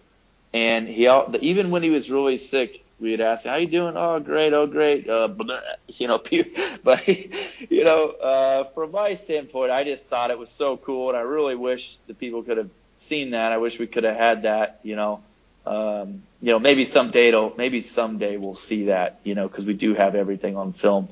Um, but uh, we need to get Yeti to, to to amp out some more money so we can see that. You know? So right, uh, such a great story of determination and will, like uh, you know, and and that is, um, you know, it's difficult to push hard in the mountains when you feel a hundred percent, but then when you feel at like twenty five percent or you're that sick and and uh, you know, th- I think that's the thing that's it's hard to grasp. You know, as I as I look at it. Um, you know, I, I can push hard in the mountains, but I usually feel pretty good. You know, when I start feeling bad, that's when it gets tough. But I can't imagine Right. feeling that bad and then being up at that elevation in a, a different place and just not knowing, you know, uh, not knowing what kind of shape you're actually in too. Like how serious and how bad is this really? Should I hit the rescue button? You know, that, that had to be tough mentally and, and so taxing on him. And yeah, for, for him to, to show his determination and come through and, and harvest a sheep. Uh, that's just amazing to to him. Such credit to him. Yeah, well, it was really cool because you know my my um, hunt. I was very much against me killing the first sheep. You know, from our camp, the the final camp we got to. You know, this was day five of the hiking, of the actual hiking of the trip. Was the first day that we were actually going to hike up the mountain to to find sheep. This wasn't like five days of looking for sheep. It was five days of hiking to get to the sheep. And so, uh, you know, they said, okay, well, Ben's not doing good, uh, so you'll go up after the sheep. And I and I said, no, I, the close ones need to be for Ben. I'll wait. And he kept getting worse and worse. And they said, listen, uh, you need to go up after the Rams. And I was pretty upset about it. But then we all kind of had a powwow, and I thought, yeah, Ben's not going to be able to. He, man, this sucks. He's just not going to be able to do it. This is not not going to happen. And so when I went up with Mon, you know, I, of course here I am carrying my pack, my rifle, all the stuff, you know, for the day. Um, we had a base, uh, a fly camp down in the bottom. Um, you know, I I made the mistake of of trying to stay with them, and we had a uh, uh, about a four thousand or uh, yeah, about a four thousand foot elevation gain Oh wow. and it uh, it was uh, yeah it was it was pretty hard. It was pretty steep and, it, and it, it was extremely cold that day. It was clear, but it was push. It was blowing a lot of snow around, and you know I made the mistake of trying to keep up. And you know you're kind of thinking, okay, he'll stop, he'll slow down, you know, to take a break. It was just kind of kept going, and finally I got to the point where I said, okay, I'm just going to have to slow down myself, otherwise these guys will never stop. And so um, it was extremely taxing on me. But I was, you know, but we got up to the ridge line, spotted some sheep, you know, probably around 15,000 feet up. Um, and, but then once I saw this old ram, uh, I said, man, that's the one, you know, and, and they were kind of surprised that I wanted to go after it because it had a, uh, broken one, one side it was kind of broken down. And, you know, most of the hunters, I guess, like a Dall sheep want the full tips and, you know, or just barely broomed down or whatnot, but full sides. And, um, when I saw that old ram, to me it was just, I mean, exactly what I wanted to try to get on that hunt. And I mean, I was so pumped, so excited to see him, but we had to go up another thousand feet to get up above and then come around on him. And, uh, just, just seeing an animal like that to me is super special. Um, so when we got up there, you know, everything worked out according to Mon's plan. He laid out a perfect stalk and we got up there, was able to make a good shot on the ram. Um, but I guess my point of this whole deal is, you know, it all worked out great, but it was like, you know, it wasn't crazy far from camp, you know, whereas moving, you know, when we came down that night, um, checked on Ben, uh, you know, he was feeling a little better and we said, you know, you need to go for a hike tomorrow. He came out to look at the sheep. And so he said, okay, I'll go for a little hike. And he ended up, you know, they ended up taking him on a little hike and just to see how far he could go and go and go. And so he thought, well, I, I'll, I think we'll try giving it a go tomorrow. Otherwise, we got to get you out of here. And his hike, on the other hand, was quite a bit further than mine. And we went up to, I believe, 16,000 or more up and over a pass. And I mean, it was, way further in distance than mine was. Wow. I mean, way further. And, I mean, mine was very taxing, very steep and whatnot. Um, you know, we got 16 to eighteen thousand. You know, it was like we got up really high and dropped way down to get back up there. You know, but his was extremely far and up and over a pass, and then he had to drop off the mountain, off the backside, all the way down into this valley bottom and climb back up just to where these sheep were, you know. And when Mon laid that out to us, I was like, "What? We, you know, here we just went through this pass and wrapped on this mountain, and he, and he's pointing at these rams where they are, and I'm thinking just right off the side of our mountain, but he's pointing over, and I'm like, dude, that's 2,000 yards away you know, like we, I'm thinking to myself, like, holy crap! If I was the guide, I may, I very well may have been with that hunter said, I think that's probably a little far. I don't think we're gonna be able to make it over there. But just said, you guys stay here. He told me to stay put, camera guys to stay put, and he would take Ben over with one of the other guides, and and because it was kind of in the open, and they needed to, you know, not have so many people, and and he off he went, and Ben didn't question him. Just off he went with them. They dropped way down, curved around, and Ben made a great shot on this ram, and I just was like, holy crap! You know, I couldn't believe. And then because once we dropped off there, then we had to climb all the way back up this mountain, you know, 2,500 feet or something, you know, in a lot of snow, back up and over this pass. And I just thought, I can't believe we're doing this. I really can't believe that we have gotten Ben over here to do this. And and it was great because it almost it it, it pushed Ben and it like it it just got him out of his funk, you know. And he was so pumped after he got that sheep, you know. It, it was like uh, you know, and he may explain it differently, but to me, watching it, it was very impressive. You know, I like I've said before to people, I'm a guide. I'm expected to be successful. You know, I'm supposed to be in amazing shape and blah blah blah. You know, but to have someone like that that I kind of lured into this trip uh, to pull through and actually get it done. And now we're going to be able to hike him out with a ram, you know, is like awesome. You know, such a feeling of success, you know, for us just for him to be able to pull through, right? So I was just super pumped for that. That was my highlight. Man, I'd say that is amazing. Yeah, that uh, puts it in perspective too, like how much you had to hike and just all those, uh, all that exertion, and then for him to just push the limits of, of what everybody thought was possible, except for the guide at that point, you know, is is is wild. And then to pull through and kill that sheep and and hike them all the way out of there, good on you guys. Um, man, oh man, Yeah. um, and, and what a great film that that Yeti put on. Uh, if you if you guys haven't checked it out, check it out. Um, it's absolutely amazing. So, um, yeah, I. I'm I'm almost at a loss for words just thinking about that. I can you can almost put when you're talking about it, you put me in that place with you in there. Um, but how cool! Congratulations to him and congratulations to you. You you guys definitely got the the adventure you were after. Yeah, I mean, I think most people that know Ben just think he's only good at uh, giving you free cups or coolers and beers, um, but he is actually more capable than that. yeah, that is wild. I would say. So yeah, no, how cool. Well, um, Cole, I've really enjoyed this conversation. This was really fun to have you on the podcast.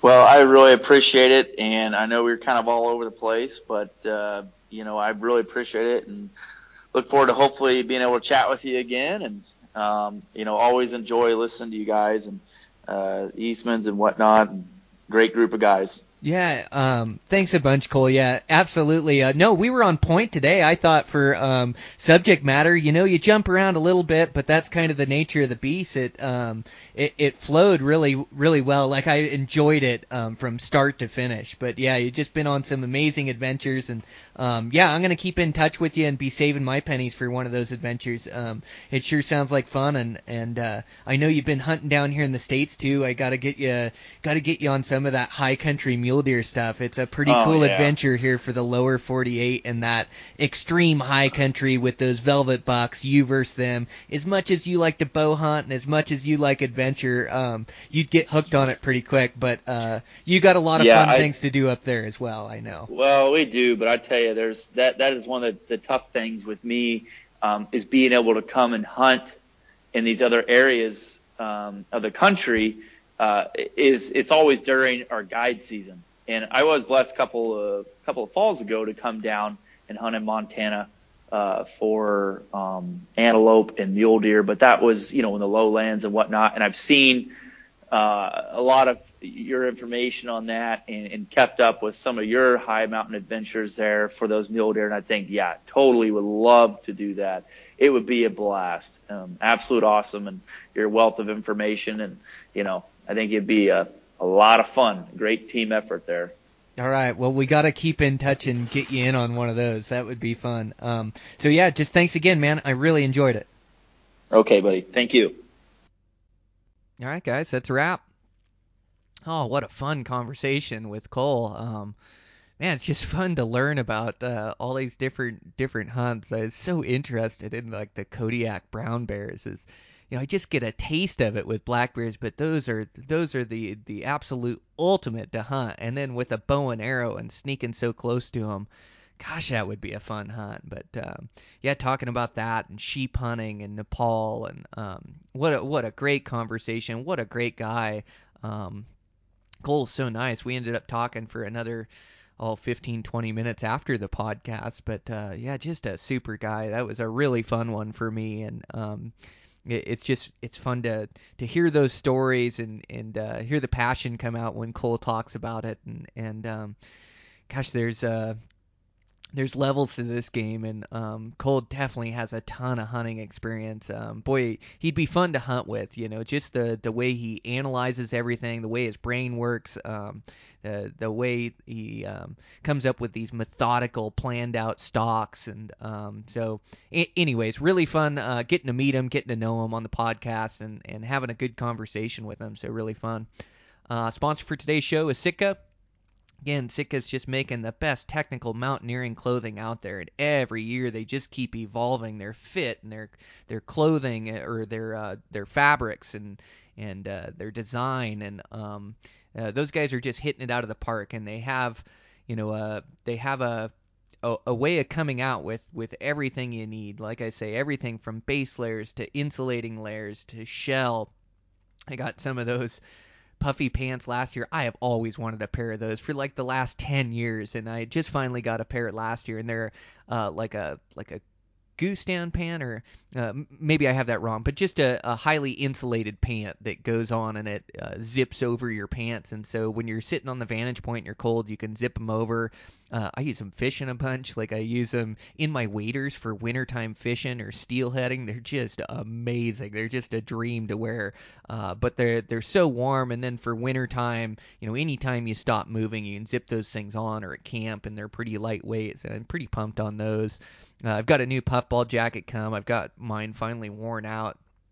Um, I I think I got at least three or four seasons out of it, and that's three or four seasons of hunting use, but that's also three or four seasons of construction use. And you know those puffball jackets, they're they're made. I think theirs are called the uh, the the Kelty oh my gosh, I'm gonna I what great notes I have today. But Sitka is just a great company, and I call them puffball jackets, but I'm getting a new puffball jacket. But three seasons of, of use and abuse, you know, not only hunting but construction site use and in everyday living. Uh, they're just great jackets for here in Montana in the wintertime and.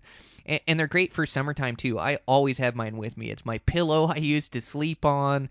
Uh, if it gets really cold, I can shove it in my foot box in my sleeping bag uh, when I wake up in the morning or evening, I've always got a jacket. They've got a hood on there, so I can I can hood up. Um, and and it's just this this highly insulated jacket. So I got a new one of those coming, and uh, but just great technical clothing that um, that that holds up to the abuse that uh, that, really keeps you more comfortable on the mountain. So um, I can't say enough good things about Sitka. Um, and I know Cole Kramer is a Sitka athlete as well. So um, just a great company, and like I say, we're going to start giving out. Um, I guess they're not prizes, but just give away from our sponsors. Thanks for for guests for being on um, and, sharing information and that. And so Sitka, they they gave me an Apex hoodie to give away. Um, so it's a, I'm I'm really pumped to give it away. It's 230 grain of merino wool, like this mid layer. Um, this fleece. It's got a a, a pocket, a, a really intelligent pocket scheme on it, and um, you know it's lightweight. Um, it it carries the hood as well. I think it runs a, a face mask with it. Um, and it's it's just a boy, it's gonna be a go-to for a hoodie. I, I can't wait to get it. I end up using these hoodies all the time. I, I wear them nonstop. They're just such a great layer. But uh, anyways, they gave me one of those to give away, and and uh, so we're gonna start doing that on the podcast. But thanks again to to Sitka, the company, for everything they do and standing behind this podcast. I, I really appreciate the support. Um, and with that, gosh dang it, it's um it's been fun. It's early in the morning here. I'm trying to think quickly, and I, I can't. I haven't had enough cups of coffee, but um, it's uh, it's been good. Got in my run yesterday. Been getting in some really good runs. Um, I am just pumped for this season, taking my shooting to the next level. I'm not missing a, a day, and sometimes doing two a days, and trying to really challenge myself and get better. Um, just spend more time um, uh, tweaking and tuning with my bow and getting it exactly how I want it. Um, so yeah, I'm just I am pumped for 2018, and it's all going to start off here with bear season. So um, really excited to get out and start chasing those things around. I did not fill my bear tag last year, and so uh, this year I'm going to be going pretty hard with my bow and arrow and um, trying to get one of those things down. And yeah, I've been out, uh, let's see, walking around a little bit. I I try not to uh, push any of these wintering bulls around, but um, I used to shed hunt so hard. I used to like shed hunting more than I liked hunting. That was about I don't know, a dozen or 15 years ago, but um, I would take all my time during March and April and and uh, chase sheds, and I just love how you could pick one and your season wasn't over, and and I, it taught me a lot about elk. It teaches me where elk bed and where elk feed and how they transition through country and trying to find where they were and where they are. And um, I just learned so many great things and got so much great experience hunting horns. And I kind of got away from it, and I'd still find a few every season, but I I just got into other things and put all my focus into bow hunting and being successful at that. And so I wasn't taking as much time. But yeah, I went out last Saturday and I got a couple really nice big six points. I got two lefts. Um, I could not find the rights to save my life, but it took me like four and a half hours to make it to the spot where the the bulls were hanging out or had been hanging out. I didn't see any bulls or didn't chase any bulls or anything like that. I knew they were out of that area, but um, so it took me four and a half hours to get there, and so then you've only got a couple hours to hunt around, you know, before you've got to make the four-hour trek back, you know. Uh, so you're not walking halfway through the night, which I would do for a shed. But uh, it was just um, so fun to just uh, challenge yourself, like get to the mountains and do a mountaineering trip. Like I do these runs, and and those can be an hour, two hours, or you know a little bit longer. And and I will challenge myself on some of these longer runs, but that is just like mountaineering when you're when you're doing double digit miles and you're doing you know three four thousand vertical feet and uh you get excuse me, you're getting into chest deep snow and you're getting into um, uh, you know, you're you're bucking snow the whole way, um, steep cliffs and things of that nature. But it, it just felt like a true mountaineering trip. I really had fun and took my dog with me. He did good, and um, yeah, we got in there and found two really nice six points. Just uh, nice big brown fresh horns. They're, they're pretty fun to find. So I can't go crazy as I do have the a lot of construction work right now and a, a lot of things I'm doing with podcasts and things. But every free day I can get, I I think I should be out there walking around looking for one of those things at least until bear season opens up. Um, but that was fun. I found two lefts. I don't know where the rights are. I looked everywhere for them, but like I say, I only had a couple hours to try to find them. But um, uh, anyways, really fun. Going to be back out this weekend. Hopefully, I can find the rights to those two, or just go mountaineering to a different spot. But um, really nice to, or it's really fun just to challenge myself and do. You know, it it was dang near 10 or 12 hours of, of steady hiking, you know, and so uh, it felt like an expedition. It it it was fun. I got to get out and do more of that. So um, yeah, just uh, enjoying life to the fullest, enjoying what I have around me here, and and uh, definitely some some elk sheds hitting the dirt. So um, excited to get back out and do that. I took my dad fishing on um, Sunday, so that was fun. Took him for a drift down the river, and um, yeah, just just trying to live life to the fullest. Uh, keep busy with family and and uh, work and recreating and training, um, but all good here on my end. So um, hope you guys are doing well as uh, doing well as well. doing good as well. Uh, you know, I hope you're working hard towards your goals and looking forward to 2018. Um, I better get some more caffeine in my system. I, I'm surprised I could even get this intro and ending done this morning. But uh, thanks you guys for all the support and for listening into the podcast. Um, this has been a a really fun venture for me to um, start and then grow this podcast and get better at it um, over time. So um, just excited at the direction of it and excited at all the support I get from you guys. So uh, thanks again. Uh, have a good week, you guys, and uh, check in with you soon.